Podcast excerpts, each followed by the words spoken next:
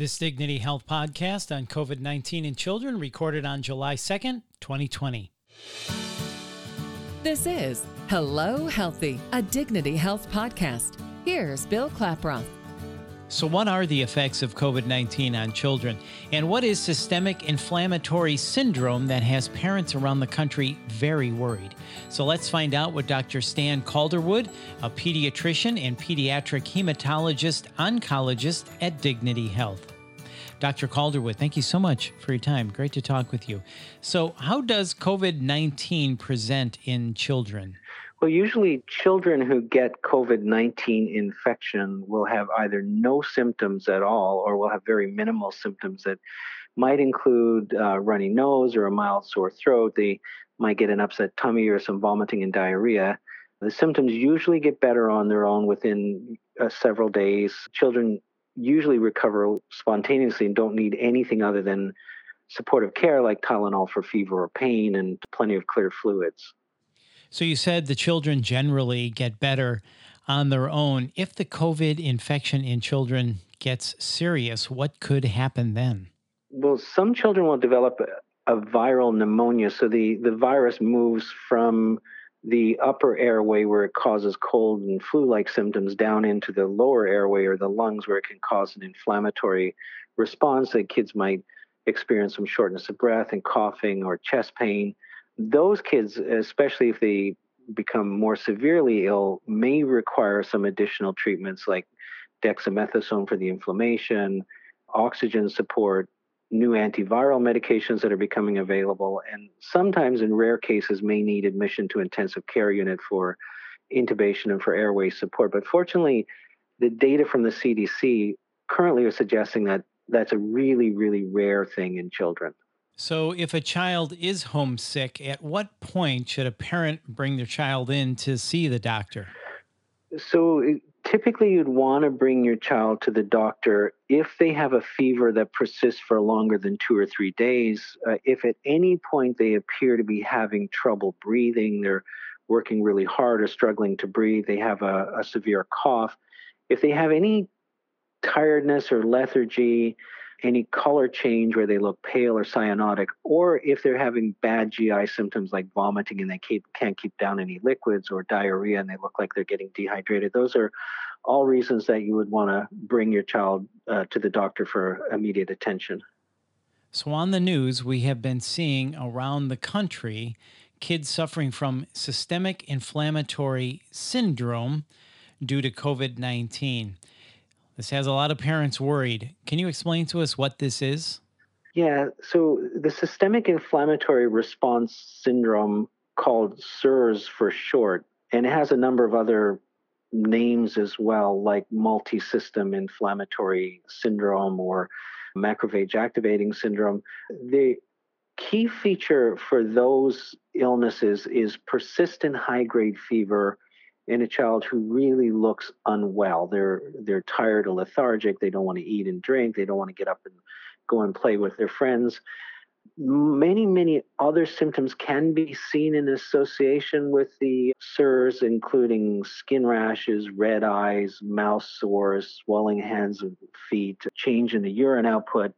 And it bears a lot of resemblance or overlap to another condition that we've known about for a long, long time called Kawasaki disease, where many of the symptoms are the same, but Kawasaki disease also causes some inflammation in the blood vessels, that especially the blood vessel that supply the heart muscle and can cause some blockage uh, of blood flow to the heart. So they're potentially very dangerous uh, conditions. Right. So, what is Kawasaki disease then exactly? So Kawasaki disease, it's another condition that pediatricians have been aware of for at least a generation or more. It's uh, a syndrome, which means we don't really know what causes it. And the key features of the syndrome are persistent high fever, red eyes, mouth sores, skin rashes, swollen glands, swelling of the hands and feet, peeling of the skin, and the real problem with Kawasaki is that the blood vessels themselves can become inflamed. That's what we call a vasculitis. And if the blood vessels to the heart are involved, then it can form what we call aneurysms and block blood flow, blood supply to the heart and cause long term complications like cardiac failure. So, Kawasaki disease is a diagnosis that we make by the children's clinical presentation and their signs and symptoms. And there does seem to be a slight spike in the number of systemic inflammatory response syndrome cases or Kawasaki disease syndrome cases in children during this pandemic. That doesn't mean that it's a proven cause. However, it could be that just like any other infectious process or toxin or trauma or other condition that can trigger an inflammatory response, COVID could be one of the new triggers for that abnormal inflammatory response. Right. And do we know what causes Kawasaki disease? No, we don't really know, but the thought for both SIRS and Kawasaki disease is that there's a trigger, often a virus or an infectious process. It could be a toxin in the environment. The immune system attempts to respond to that trigger. Anytime we get an infection, our immune system kicks in to try and get rid of the infectious agent and heal up the damaged tissues. And usually that immune response is controlled and functional, but sometimes it seems to get out of hand. And instead of uh, a localized systemic inflammatory response to, to an infection, it it goes generalized.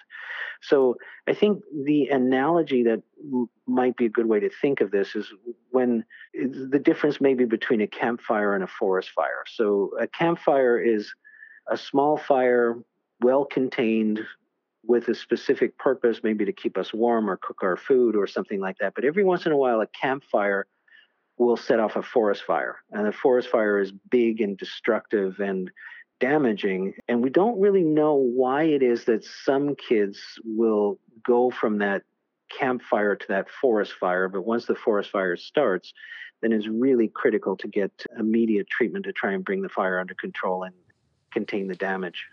Well, that's a really good analogy and really puts it into perspective. So, for parents who are wondering or concerned about this, if a child does come up with systemic inflammatory syndrome or Kawasaki disease, how do you treat this and are there long term effects? So, if a child shows up and they have uh, enough criteria to make a diagnosis of Kawasaki disease or Kawasaki syndrome, we treat them with something called immunoglobulins immunoglobulins are basically antibodies that are donated. When people give blood the plasma is collected and the antibodies are taken off of that and pooled. I don't know if maybe that's a little bit too sophisticated but but we have antibody treatments that are available for kawasaki and we also treat it with aspirin. If the child is treated within 10 days of the onset of kawasaki disease the prognosis for recovery is excellent. They generally uh, 90, maybe even more than 90% will recover without sequelae. But if the inflammation goes on for too long, then the damage can be irreversible, and some children will end up with uh, coronary artery aneurysms and heart disease later on in life. So it's critical, again, when a child's systemically unwell like that, to see a doctor right away so we can get the diagnosis and treatment started and then for SIRS, there's also some newer medications that are available that are specifically trying to inhibit the chemicals your body produces that trigger inflammation, the so called cytokines, and they're proving to be very effective as well. So, getting the SIRS or the Kawasaki, it's a bad thing, but if we get to it early, the vast majority of children will recover and lead normal, healthy lives. Okay, that is good news. and I'm sure parents everywhere are happy to hear that. So I guess the message is if you're concerned, don't hesitate to contact your local pediatrician, have the child seen right away.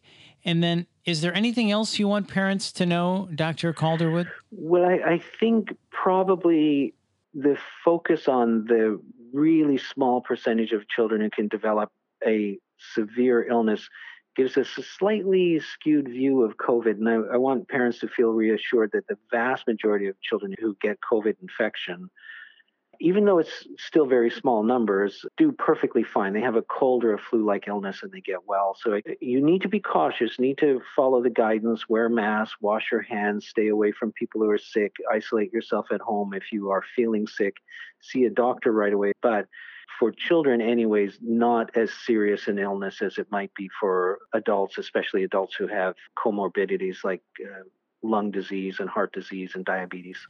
Right. Well, that's really important perspective. Dr. Calderwood, this has really been informative. We appreciate your time. Thank you so much. Well, thank you. It's been my pleasure. That's Dr. Stan Calderwood, and for more information, please visit dignityhealth.org slash central dash California. And if you found this podcast helpful, please share it on your social channels and be sure to check out the full podcast library for topics of interest to you. This is Hello Healthy, a Dignity Health podcast. I'm Bill Klaproth. Thanks for listening.